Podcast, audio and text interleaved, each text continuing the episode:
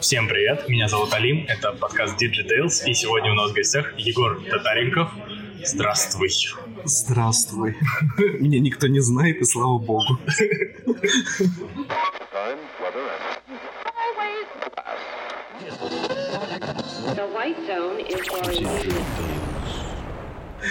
Слушай, а ты продуктолог компании Мегафон. Ну, менеджер продукта, да. А, я сегодня изучал этот вопрос в нотологии. У меня, конечно, есть вопросы на тему того, что в нотологии вряд ли напишут, что эта профессия вам нахрен не нужна. Я думал, ты спросишь, что я тут делаю вообще. Расскажи про свою профессию. Ну, давай начнем с того, что я работаю вообще не по специальности, да, как и многие, в принципе. По профессии. Ну, менеджер продукта — это достаточно такая абстрактная тема. Основной момент, по которому я работаю, это нейробенд IoT, то есть интернет вещей. Непосредственно вот в этой, во всей структуре я варюсь. Мы разрабатываем продукты на базе как раз-таки данной сферы деятельности и выпускаем их на рынок. Работаю я в небезызвестной компании в России, компании Мегафон. Угу. И интер... такой, такой небольшой пиар. Слушай, а касательно того, что это интернет вещей, это что-то проще, можешь сказать? Потому что это звучит, как будто это какой-то даркнет. И... Ну, если по-простому, то есть некий протокол, так называемый эм ту эм, machine-to-machine, то есть когда любые приборы, какие-то устройства, они общаются между собой, передают данные, где-то агрегируются, и вот эти все эти данные можно использовать, этими устройствами удаленно можно управлять. Ну и, в принципе, вот это очень модное слово, точнее, даже два модных слова. На Западе, на Западе это диджитализация, в России это цифровизация экономики, и вот на базе всего этого как бы все это и строится, то есть максимально упростить людям жизнь в сфере производства, вообще в принципе в би ту би сфере, mm-hmm. и помимо упрощения жизни, наверное, тут такой важный момент, упразднение каких-то ну, случайных потерь и каких-то обстоятельств, которые могут привести к каким-то очень серьезным последствиям, там, поломка какого-то крупного агрегата, да? Там, двигателя, я не знаю, насосной станции, предотвращение пожаров, протечек, прочее, прочее, прочее момент. Подожди, то есть компания Мегафон и утечка, взрыв двигателей у меня в голове не до конца укладывается. Вот, на самом деле, я вообще в Мегафоне, ну, как бы не так давно, mm-hmm. до этого, но в телекоме уже там порядка трех лет. И сейчас тенденция на телеком рынке — это попытка, по крайней мере, самой компании уйти от понимания, что телеком-компании там из большой тройки, mm-hmm. ну ладно, да, из большой двойки, потому что я Билайн не буду брать, чуть меньше просто доля рынка, и продукты не так быстро развиваются. Ну, то есть эм тэ эс и Мегафон — такие крупные а, игроки на рынке, которые стараются уйти от понимания того, что они операторы сотовой связи. Mm-hmm. Операторы сотовой связи уже не зарабатывают на этом. То есть есть а, такие продукты, как вас-услуги, ну, некие облачные решения, на которых как раз сейчас все деньги делаются. Я не знаю, то есть, опять же, ай о ти, видеосвязь, я заранее тебя предупреждаю, что здесь не будет, скорее всего, всей аудитории, которая понимает все твои аббревиатуры, поэтому, я думаю, тебе стоит их расширять. А, ну, хорошо, тогда... То есть облачная инфраструктура, по-простому, что я имею в виду? То есть есть некий сервер, у вас, например, дома стоит, это обычный компьютер, mm-hmm. вы им пользуетесь. Если у вас компания, то у вас несколько компьютеров, и они у вас объединены в некую, ну, там, локальную сеть, ну, самую простую. Mm-hmm. И вот эта локальная сеть, она для вас как небольшой сервер, то есть сама, то есть, ну, по сути, по своей. Но для того, чтобы, например, внедрить какого-то нового сотрудника, вам нужно купить там, компьютер лишний, правильно? Потому что вы же не, вы же не будете вдвоем, вот, как в детстве играли там, в эн эф эс там, вдвоем на двух экранах разделенных. Работать так не получится. Не знаю, к сожалению или к счастью, я посмотрел на это. А здесь такая же ситуация. Тебе нужно покупать, тебе нужно обустраивать рабочее место и прочее. А в случае облаков, э, там, помимо там, всяких сториджей, то есть хранения обыкновенного, и там бэкапов и прочего, я думаю, в принципе, с бэкапами, я думаю, твоя аудитория знакома. Тут есть такая тема, что это быстрое развертывание любой инфраструктуры, непосредственно там рабочего места, любых мощностей под сервер и прочее. То есть, по факту, в два клика компания предоставляет возможность пользоваться ну, своей инфраструктурой. Грубо говоря, у компании есть большое количество центров обработки данных, uh-huh. огромные-огромные сервера с нереально огромными мощностями, ну прям нереально огромными. И с помощью некого веб-интерфейса люди могут пользоваться этими мощностями в рамках того, чтобы, ну, как улучшать свой бизнес, в принципе, работать. И не платить за железки, обслуживание и прочее, прочее, прочее момент. Это что касается облаков. И таких услуг полно. А непосредственно интернет вещей — это то, что также работает в облаках, может работать на физических серверах, то есть то, как угодно. Но здесь именно передача данных, в современном мире такое название популярно, как connectivity, которое как раз вот позволяет общению, я не знаю, там, компьютер с компьютером автоматическое, не знаю, лампочки с лампочкой, там, лампочки с датчиком mm-hmm. и прочих-прочих каких-то моментов. На самом деле, говорю, продуктов сейчас вот, э, в рамках вот этой цифровизации, именно интернета вещей, например, в компании Мегафон э, больше десяти. Mm-hmm. И двумя из этих продуктов, как бы я рулю, я ими сейчас э, руковожу. Да, они пока еще не запущены на рынок, а, там, будут запущены в двадцатом году, но при этом, то есть, разработка уже сейчас ведется, там, собственная платформа и прочее, прочее, прочее. А по эн ди эй ты можешь это рассказывать? По договору о неразглашении данных что-нибудь из того, что вы разрабатываете? Я могу это рассказать, то есть это, в принципе, нет никакой там тайны, потому mm-hmm. что отчасти эти проекты уже там на каких-то форумах, не мной, а в принципе компании какими-то топ-менеджерами, ну, просто озвучивались, что мы там идем в разработку этого всего.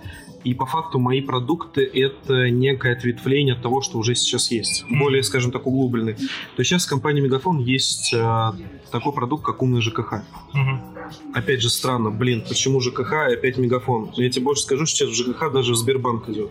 Ну, потому что у каждого из этих, там, у каждой из этих компаний огромное количество своих абонентов, огромное количество. И монетизировать можно по-разному. Начиная от бигдата, заканчивая опять же айотом вот этим же, да, mm-hmm. то есть интернетом вещей. Что мы делаем? Умный ЖКХ, там, опять же, просто по-простому. Есть дом. По крайней мере, в России, я там не буду говорить про мир, потому что в мире сейчас это более-менее, опять же, начинает развиваться. В России как происходит там сбор показаний со счетчиков? Неважно, каких счетчиков. Сейчас, правда, есть закон о том, чтобы они все были цифровые, но при этом мы понимаем, что механический счетчик, который просто крутится и считают там воду, электроснабжение mm-hmm. и прочее, все равно есть. И суть какая? Про историю с двумя магнитиками сейчас больше рассказываю. Ну, с двумя магнитиками в том числе, да, но именно э, по передаче данных, как это происходит. Э, неважно, там, снимаешь квартиру или нет, тебе нужно раз в месяц передавать показания управляющей компании. Там по-разному это делается, да, mm-hmm. то есть это можно вручную передать. К тебе может прийти человек передать, ты можешь смс отправить, ты можешь видео отправить. Ну, то есть каждая управляющая компания делает это, ну, абсолютно так, как она хочет. Ну, вот, ну, неважно, да. Мы же пытаемся это централизировать, и если там сейчас посмотреть там какой-то Росстат, там, в принципе, статистика, она там, ну, в открытом доступе есть. Mm-hmm. Порядка там триллиона рублей э, в год недосдача по всем вот этим моментам. То есть рынок ЖКХ имеет там, э, ну, там объем свой, там прям там, четыре с половиной - пять триллионов, mm-hmm. и по факту там больше двадцать процентов от этого они просто недополучают. Они недополучают из-за вот этих вот магнитиков, из-за некорректной передачи данных, из-за прорывов и прочего. То есть долг по факту он есть. Как бы, точнее, как бы его нету, но он есть. То есть mm-hmm. вот такая странная фраза, но все-таки. И получается, каким образом? образом. Ставятся определенные коммутаторы, которые подключаются к этим счетчикам. И на базе как раз-таки эн би ай о ти, Narrowband IoT, это некая такая система. Нейросеть? Своя. Нет, это не это нейросеть. Это... Смотри, есть сеть пять джи, есть сеть четыре джи, есть сеть три джи.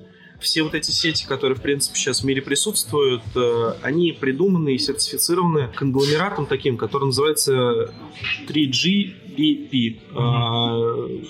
Ну, это такое объединение типа ООНа, только вот в сфере телекоммуникаций.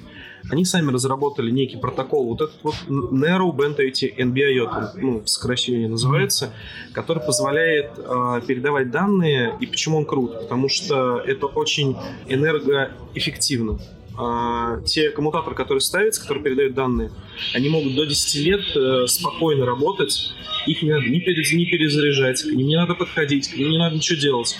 То есть ты просто установил коммутатор, и десять лет ты просто его не обслужишь, а он при этом тебе передает все данные о всех моментах, которые тебе будут необходимы. А он, он, передает, он передает данные в облако. Исходя, ну, понятно, что в облако.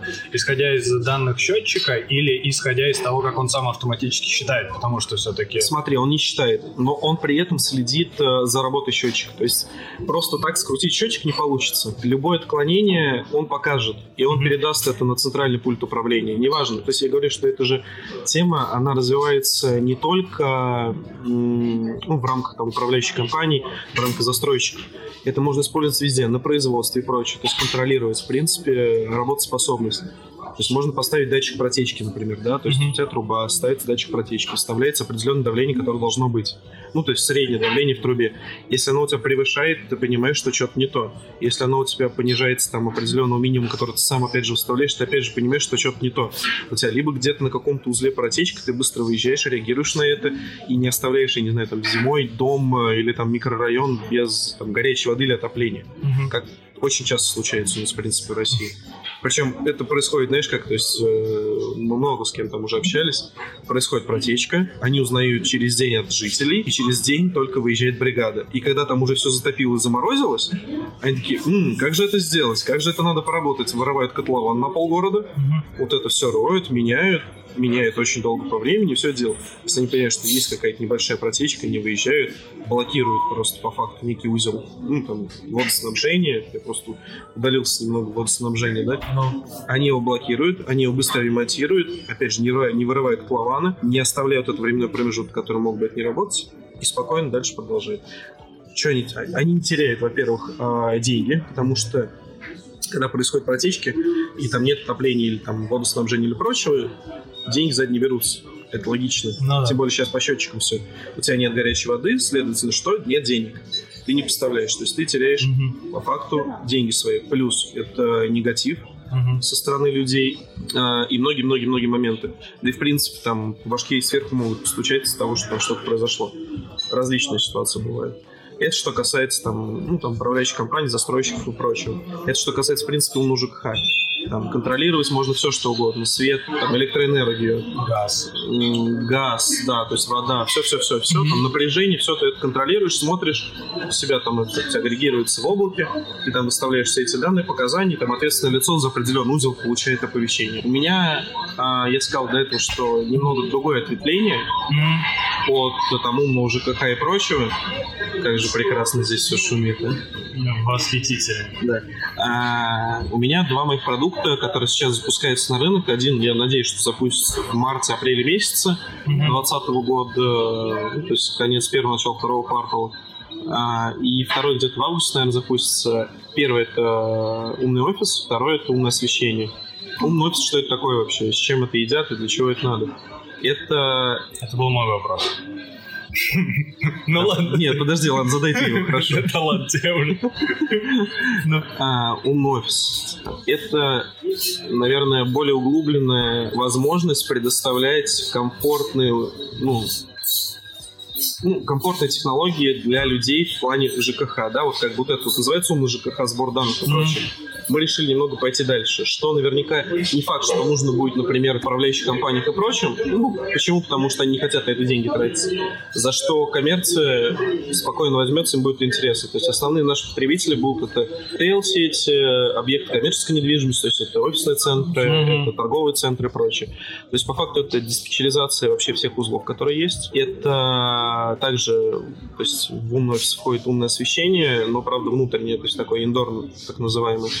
То есть умное освещение, там датчики открытия-закрытия дверей, датчики движения, все, что, опять же, касается там к свету, датчики выброса си о два, угу. температура, влажность и прочее. То есть набор услуг огромен, и он такой более специализированный, потому что сейчас там, в связи с, там, со многими событиями, там, пожарами и прочим, сейчас безопасность в таких э, местах массового скопления людей, она, ну, то есть наиболее сейчас актуальна. Mm-hmm. Потому что, ну... Ну, понятно, давай. Я могу вот так вот. Если что, я бил ладошкой по кулаку, я думаю, там многие поняли. Ага. Вот. Могут э, поругать, скажем так, э, сверху, и люди как бы открыто на это идут и понимают. Плюс, наверное, один из самых важных моментов для людей, что они, внедряя, ну, не, не, не за совсем большие деньги, реально, как бы для крупных компаний, э, эту систему, они экономят большие деньги. Каким образом? Там, если брать, например, электроэнергию и свет, то благодаря такой функции, как димирование, они экономят... Димирование до... там. Да, сейчас я скажу. Mm-hmm. До сорок-пятьдесят процентов на электроэнергии. Димирование, что это? Если, опять же, по-простому. Есть датчик освещенности. Ну, маленький mm-hmm. такой датчик, который ставится рядом с лампой с какой-то. Неважно. Ну, в основном это эл и ди-лампа, потому что mm-hmm. энергосбережение, ну, тенденции, моды и прочее. Ну, как бы это и факт, так и есть. Но они просто дорогие. Ставится датчик освещенности. То есть мы прекрасно понимаем, мы сейчас сидим с тобой в кафе, да? Здесь большие достаточно окна, и днем...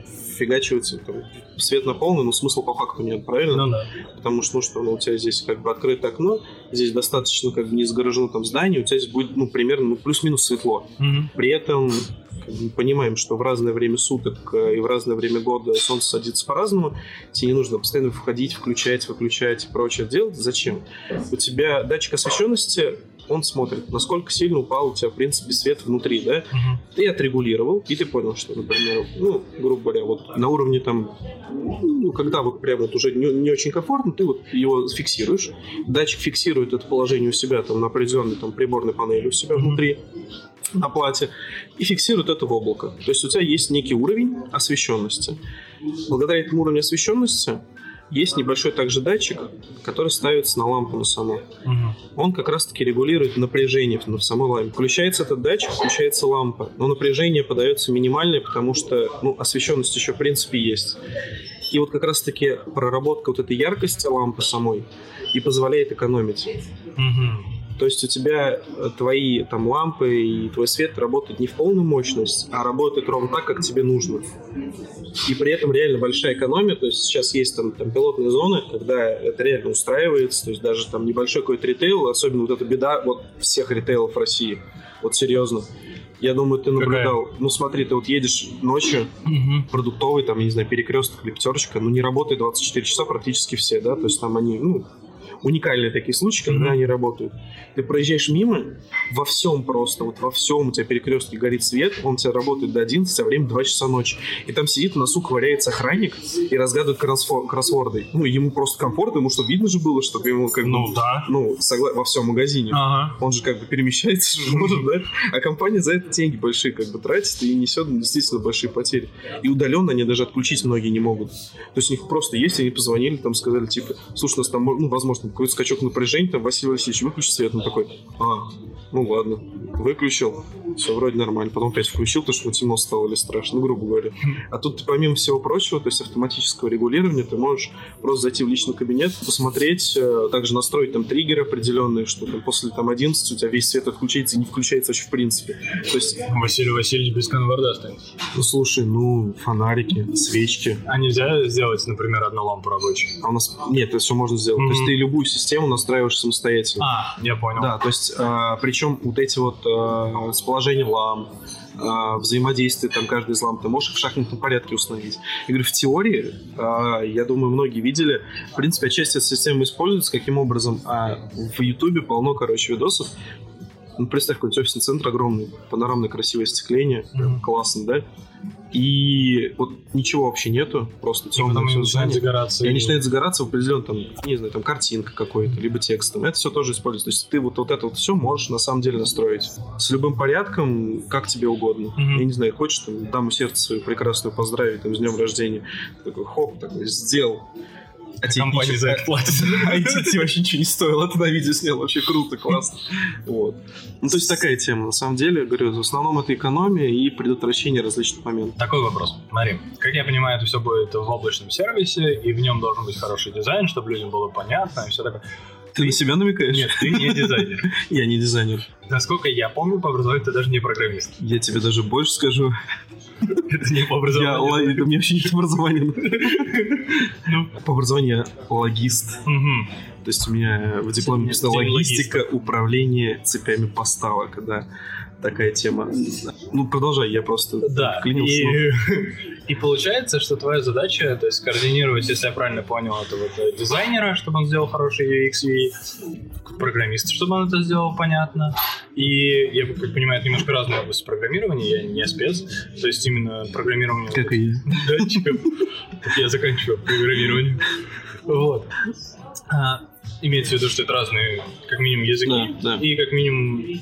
То есть твоя задача их координировать, по mm, большей части. Смотри... Л- логистически а... связывать логику у них, э, у сотрудников. Вот мне понравилось, что ты все-таки подвел к тому, что хоть как-то мне помогает. На самом деле нет, потому что карточная система Kanban, конечно, но нет. Ну смотри, тут тема какая. У нас есть штат разработчиков, в принципе, наш, mm-hmm. которые до моего вообще прихода, они придумали эту платформу саму. То есть платформа сама с дизайном, она есть, уже готовая. И по факту от нас требуется эту платформу перенести там в отдельное просто ПО, в отдельное окно, mm-hmm. в котором просто, ну, по факту добавятся там дополнительные кнопочки, дополнительные вкладочки, и ребятам, кто, в принципе, придумал эту платформу, то есть на разработку ушло прям безумное количество денег. Ну, прям вот, ну, слушай, ну, баснословно. Я знаю просто, вот эту сумму я точно не смогу сказать, но там сумма с очень большим количеством нулей. И это, это не сто рублей. Это просто для кого-то, может быть, два нуля. Это ну, типа, да. большие деньги, согласен. Вот. И ребята там сейчас сидят, они корпят, они придумывают это все. То есть дизайн есть, он классный, он удобный. Самое главное, чтобы дизайн был не просто красивый. То есть в данной системе и вообще, в принципе, в каких-то таких глобальных разработках все, что связано с какими-то там приборами и прочим, не красота важна, а функциональность. И, наверное, понятная логика использования. Того, что у тебя там кнопочка будет еще там ореолом каким-то светиться, и это будет безумно красиво, но при этом у тебя из-за того, что у тебя дополнительно там что-то там светится, вдруг случайно эта кнопочка не заработает, вдруг. Ну, да. Всякое же бывает, да? Но это будет намного хуже, чем если у тебя будет просто там кнопочка, там, не знаю, плюсы и минусы простые, да? Mm-hmm. В, на белом формате, ну, там, нормальным шрифтом сделаны, на который ты сможешь нажать, да? Ну, то есть вот основной мотив, мотив, как бы, да, я их ими руковожу, ну как, я, то есть я их направляю. Я говорю, слушай, ну, мне хотелось бы, чтобы это здесь было так, так, так, так, так. Покажи мне несколько набросков, я посмотрю. Мы собираем с неким там советом, то есть у меня, естественно, также есть руководители, у которых тоже есть некое понимание того, в отличие от меня, как это должно выглядеть. Вот. Ну и получается такое, ну, не знаю, брейншторм, мы просто думаем, там, вот это сюда переставить, это сюда. Как раз вот там на следующей неделе у меня, по-моему, в офисе уже будет конкретная встреча с разработчиками, с нашими, кто, который представит вообще, в принципе, такой некий концепт э, самого ПО, то есть этого личного кабинета, и мы уже там будем там, ну, над дизайном думать, там, может быть, цветокор какой-то менять, хотя там, ну, понятно, что брендбук, он есть определенный, да, у компании, но в любом случае, там, где-то что-то поменять, где-то что-то добавить, там, не может быть, там, все, блядь, зеленым залито просто. У тебя материться можно? Да, да, да. А, да, блядь. Вот. Никто просто не матерился, но... А, ты сейчас так придумал это правило, да, что можно? Нет, я, я как бы никому не запрещал, но не то, что кто-то спрашивал. Да, ну я деревенский Самара просто. Вот, и да, ты правильно сказал, координация работы, причем не только дизайнеров и разработчиков. Тут есть еще технический специалист, который на платформу должны... определенные датчики и коммутаторы прописывать, именно драйвера. Uh-huh. Потому что, ну, у нас век высоких технологий, вроде как демократии. Uh-huh. Получается такая тема, что производителей огромное количество, uh-huh. и нет единой какой-то системы. Ну, мы как бы не в совке, да, чтобы у всех был ГОСТ, который должны все писать программы и программное обеспечение. И поэтому... приходится большое количество там, счетчиков, датчиков и там, прочих моментов прописывать на платформе вручную. Uh-huh. И также есть там штаб ребят, которые вот именно, то есть реально технические специалисты, очень крутые. Они прописывают, они тестируют, они смотрят там отклик от этих всех приборов и прочие-прочие какие-то моменты. Вот. Ну, естественно, также там, знаешь, там работа с маркетингом, с продвижением, с финансистами, там, знаешь, там у кого-то закупить оборудование, потому что часть оборудования мы там сами производим. Компания огромная, купить, я не знаю, там какой-то небольшой заводик по производству каких-то там датчиков, но не такая большая проблема. Просто тут нужно понимать, ну, опять же, стратегию, которая у нас есть. Да, ну да, рентабельность, нужно это или нет. Иногда что-то производим, иногда как бы... И тут, говорю, огромное количество отделов, приходится между ними, между всеми бегать, там, у стратегов просить деньги, к финансистам бегать, сказать, что, ребят, пожалуйста, вы сейчас будете проводить закупку. Мы прописывали там много, там огромное количество коммутаторов. То есть это не связано, там, опять же, честно тебе скажу, я уже в этой структуре сейчас поварился, не связано там с предпочтением какой-то компании, там, mm-hmm. того, чтобы ее выбрать как поставщиком. Как многие думают, что большие компании, отката нет. А потому что, ну, реально отклик работ каких-то, ну, там, коммутаторов, опять же, тех же самых датчиков, он намного выше. И нам нужно эффективность же повышать, правильно? Mm-hmm. И поэтому приходится нам бегать к финансистам, за, к отделу по закупкам, просить, ребят, пожалуйста, давайте вот... Я понимаю, что те, там, там, какие-то, такие-то ребята могут упасть вообще в, просто в ноль. Mm-hmm. И там, я не знаю, за бесплатно нам отдавать эти датчики, но давайте мы чуть-чуть лучше больше заплатим, но у нас будет качественный продукт. И вот между ними вот эта тюрьма просто реально как белка в колесе кружится, кружится, кружится, надо всем улыбаться. А ну не всем, на самом деле, многих... с большим удовольствием можно и ругать. Mm-hmm. Да, поэтому... Я думаю, они в ответ тоже с большим удовольствием тебя ругают. Ну, ну это нормально, я думаю, это ну, рабочий... Это, ну да, как бы, да, в принципе, лестница вот эта вот, которая... Иерархия, она есть, и как бы от нее никуда не деться. Вот. Ну и потом это все сделать, все классно, чтобы все работало. Вот такая задача основная. Mm-hmm. Потому что, ну, типа, чтобы жаловались потом такой, там, какой-то потребитель, там, итоговый, там, не знаю, там, И П Васильев о том, что, черт, у меня ничего не работает, мне вот вообще не хочется получать от этого такой фидбэк. Хочу сделать качественно, круто и дальше куда-то потом пойти. А сколько ты над этим проектом работаешь? Сколько вот он... Ты говоришь, программное обеспечение было готово до тебя. А... Да, база, база, да, платформа была готова до меня где-то, ну, плюс-минус там... полгода, может, год, ну, от полгода до года назад она была готова, то есть, uh-huh. ну, где-то зимой, наверное, прошлым, то есть этого года она была готова. Она при этом сейчас дорабатывается постоянно, то есть там же хотелки и потребности у клиентов всегда разные, и это достаточно индивидуальный проект, это, ну, не какой-то тарифный план с опцией, там, я не знаю, там, за границу куда-то поехать. Тут реально там этим нужно это, этим нужно это, этим нужно это, и получается, что такого продукта коробочного сделать, ну, наверное, не получится. Тут скорее тема больше об индивидуальных проектах. То есть это вот заказ конкретной фирмы, конкретные задачи? Да, потому что... Нет, ну смотри, тут есть некие... Ну, общепринятые моменты, ну, естественно, общеприняты в нашей компании, mm-hmm. когда там такой-то датчик стоит столько-то, такой-то стоит столько-то. Mm-hmm. Это выглядит вот так, это выглядит вот так. А, просто запросов бывает огромное количество, и мы, как большая компания, стараемся еще предоставлять возможность не только м- ну, получать конечный продукт, а перепродавать его, поэтому мы можем и делаем такую возможность для людей, там, для каких-то других крупных компаний продавать наш продукт под White Label, то есть под своим, грубо говоря, да, mm-hmm. брендом. Мы это делаем, мы предоставляем там открытые для них вот эти все, я не знаю, что там, эй пи ай и прочее, да, mm-hmm. чтобы они могли там дизайн поменять, ну, дизайн, точнее, мы меняем, да, мы там предоставляем им эй пи ай, чтобы они могли что-то под себя там, конфигурацию какую-то поменять, чтобы могли они сами продавать. Mm-hmm. Сейчас тоже переговоры ведутся, как бы, ну, посмотрим, я думаю, что это будет распространяться. И это сугубо внутрироссийский продукт, который... Насколько вообще Мегафон выходит за пределы России? Я имею в виду за пределы СНГ, точнее, правильно будет сказать. Ну, слушай, я тебе так скажу, ни одна из компаний телекоммуникационных России в принципе не выходит за пределы СНГ. То есть компания Мегафон, там, не знаю, компания М Т С или какой-то другой либо компании, воевать на рынке, допустим, предоставления рекламных сервисов с Google, ну, нет...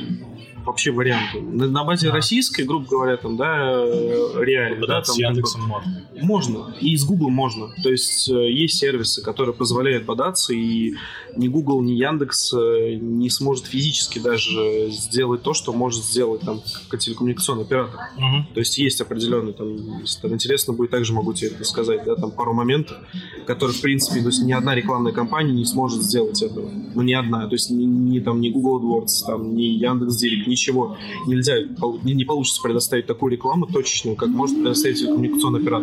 Минутка кофемашины. Да. А это минута, да? Да, тридцать минут уже идет э, запись. Ничего себе. Мне просто хочется понять вообще... Что это такое? Что тебе хочется понять? А мне хочется понять продолжительность разработки одного такого сложного продукта. Как я понимаю, он идет в общей какой-то концепции. В общей концепции Мегафона на создание вот этого умного ЖКХ, умных домов и все остальное. А, но ответвления, они долго делаются? Ну смотри, ответвления делаются недолго, если мы делаем это на базе своего решения, потому mm-hmm. что а, ну, мы прекрасно понимаем, опять же, да, там что-то впихивать в свое решение, нагружать свою платформу тогда, когда можно использовать, например, партнеров какой-то услуги, которые мы еще, например, там, ну... Не представлены. Да, не представлены, мы, там, мы даже не знаем, как это работает, смысла нет. Да, там, посмотрев на продажи и прочее, можно будет там внедрять, это интегрировать как-то. Но если вообще по времени посмотреть, я тебе могу так сказать, базисные вообще разработка платформы, я думаю, что это полтора-два года со всеми бюрократическими моментами. Mm-hmm. То есть это с походами к президенту, генеральный директор, в смысле, компании, не к России, нет, нет. Генеральный директор компании, там, на различных продуктовых комитетах, там, утверждений и прочие, прочие, прочие моменты, разработка сама, она полтора-два года, я думаю. А ответвление, ну, мне кажется, до года. То есть смотря какое ответвление, то есть насколько mm-hmm. сложно оно, да, то есть это может быть там три месяца, может быть шесть месяцев, может быть долго. И, ну, в моем случае это, наверное, от шести до девяти месяцев. Mm-hmm. То есть вот мои вот эти продукты, это от шести до девяти месяцев, потому что ну, там придется реально некоторые вещи не то что переделать, а добавлять. Слушай, продажами непосредственно этого продукта тоже ты занимаешься? Часть а, или полностью? Ну, смотри, я как генератор идей должен пушить, наверное, продажи вниз, да, то есть спускать их на регионы, на филиалы, mm-hmm. на наши. Моя задача, наверное... Я хочу поменять немного просто структуру. Большинство людей, кто находится в регионах, я сам, то есть, приехал из региона и сам был в продаже. То есть я когда начинал там в другой компании еще, да, работать, я начинал, ну, чуть ли не со стажера. Я там за год четыре повышения у меня было в рамках продажи. А после этого там у продажника есть два ответвления. Либо идти в руководство продажниками, либо в какое-то продуктовое направление, в экспертизу идти какую-то, да. Я выбрал экспертизу, вот, ну, там можно было по-разному развиваться. И я по факту прошел там все этапы и знаю всю структуру изнутри именно региональных продаж mm-hmm. и с какими трудностями сталкиваются там ребята в регионах, это с теми, что первое, не совсем быстро доносится информация до регионов, второе, она доносится слишком экспертно. А мы, ну, то есть я наблюдал то, что когда я там приходил в компанию, а, естественно, там продуктологам проводится обучение там, нового какого-то продукта, и порой они не делают скидку на то, что там, человек может быть новый. Человек может быть без технического образования, они пытаются, точнее не пытаются, они рассказывают о каких-то продуктах слишком сложным языком. Mm-hmm. И помимо того, что человек теряет интерес, в принципе, в этом обучении, знаешь, когда тебе говорят на каком-то непонятном языке, это первый момент. А второе, ну слушай, продать то, что ты сам не понимаешь, и помимо всего прочего, в то, что ты не веришь, ну тяжело. Если сказать даже, что практически невозможно, каким крутым-то продажником не был, да? Mm-hmm. И моя, наверное, задача — это основной момент перебороть, чтобы люди, во-первых, они боялись там, напрямую там, писать там, продуктологам, либо у нас там еще есть функция пресейлом, там, с каким-то ну, нормальным вопросом, не серии, там, а почему тут кнопка нажимается так, а не так, да, то есть не с какими-то глупыми вещами, а там, с кейсами, с какими-то и прочим-прочим моментами. Это первый момент. И второй, на различных этапах, на различных уровнях а, тех же самых продаж mm-hmm. а, по-разному объяснять людям. У нас есть функция пресейл, как раз на которой я работал. Пресейл, ну, знаешь, там обычное такое слово, если на русском перевести, предпродажник. Но это немного не так, да? Пресейл вот в компании там, Мегафон, вообще в телекоммуникационных компаниях, mm-hmm. такое общепринятое название. Это, чел... это человек, который все вот эти цифровые облачные решения mm-hmm. не связаны там, с интернетом, не связаны, ну, именно с фиксированным каким-то интернетом, да, и не связаны с обычными тарифами. Mm-hmm. И вот эти все облачные, вот эти вот интересные решения, он эксперт в них, во всех, и он помогает э, в регионах, то есть в каждом регионе есть по такому человеку, он помогает людям продавать, он ездит с ними на встречи. Это человек, который по факту является такой неким связующим звеном между технарями, должен, по крайней мере, да, являться, потому что не все такими являются, между технарями и продажниками. Знать должен горе продажников и знать, как помочь им продавать, и, естественно, также свои показатели выполнять. И второй момент — это, естественно, понимать также боль и мотивацию технарей, ну, там, по там, внедрению тех же услуг, потому что там огромное количество этих услуг, бешеные просто. Там, mm-hmm. всякие контроль автопарка и прочее. Там, естественно, везде там нужны разные датчики, везде нужны разные эти все прибамбасы и прибаутки, и при этом люди, они одни. И их тоже нужно понимать, как это должно для них работать. Вот. И вот это вот тоже моя, наверное, важный, важный момент, чтобы, например, пресейлу я мог объяснить как на техническом языке, так и на простом языке, чтобы он также мог передавать информацию ниже, уже ниже спускать ее на простом языке, чтобы человек был понятен, типа, ребят, вот услуга, она может помочь вам сделать то-то, то-то, то-то на простом, спокойном языке и добавить момент. И вы на этом можете заработать вот столько. При этом, по факту, ну... вы своими руками ничего делать не будете. Вам не нужно ехать куда-то подключать датчик. Вам не нужно даже демонстрацию самим проводить, потому что, ну, ребята, у вас есть технический специалист, который вместо вас это сделает. Вам нужно грамотно донести информацию до лица, который будет принимать это решение. И все. То есть, ну, все достаточно просто, и на бумаге это просто. Тут надо просто с мотивацией сотрудников. Тут надо с мотивацией сотрудников работать. Знаешь, там всякие вот эти книги всякие пишутся по внутренней мотивации и прочее. Я, блин, честно скажу, я там одну-две прочитал, потому что, ну, блин, надо было. Я, честно тебе скажу, я их прочитал только потому, что когда готовился на это собеседование, uh-huh. мне сказали, слушай, ну, почитай на всякий случай, вдруг, знаешь, вот, теоретические вопросы зададут. Я такой, типа, ну, если зададут, ладно, я прочитаю. Я понял, что там девяносто процентов вещей, они слишком понятные ну, обычному человеку, как бы там ничего даже намысливать не надо. А остальные десять процентов они не нужны.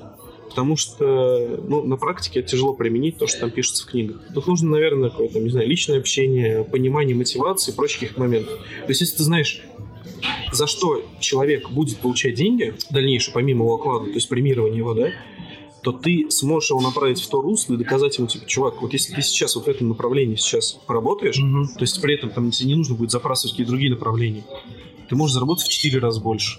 Потому что там премию продажников там, в компании Мегафон не ограничена. То есть, если ты заработал там семьсот тысяч рублей, ты получишь семьсот тысяч рублей. Ну, грубо говоря. Угу. Ну, грубо там говоря. Выпал, ну да, вы грубо говоря. Ну, так семьсот рублей. Слушай, я, наверное, предлагаю на этом закончить, потому что потому что ты рассказывал последнему, у меня есть как раз из сегодняшней встречи небольшая история. И, в принципе, все равно...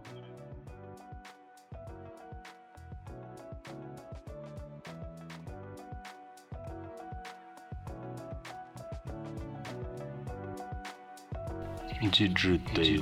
DigiTales.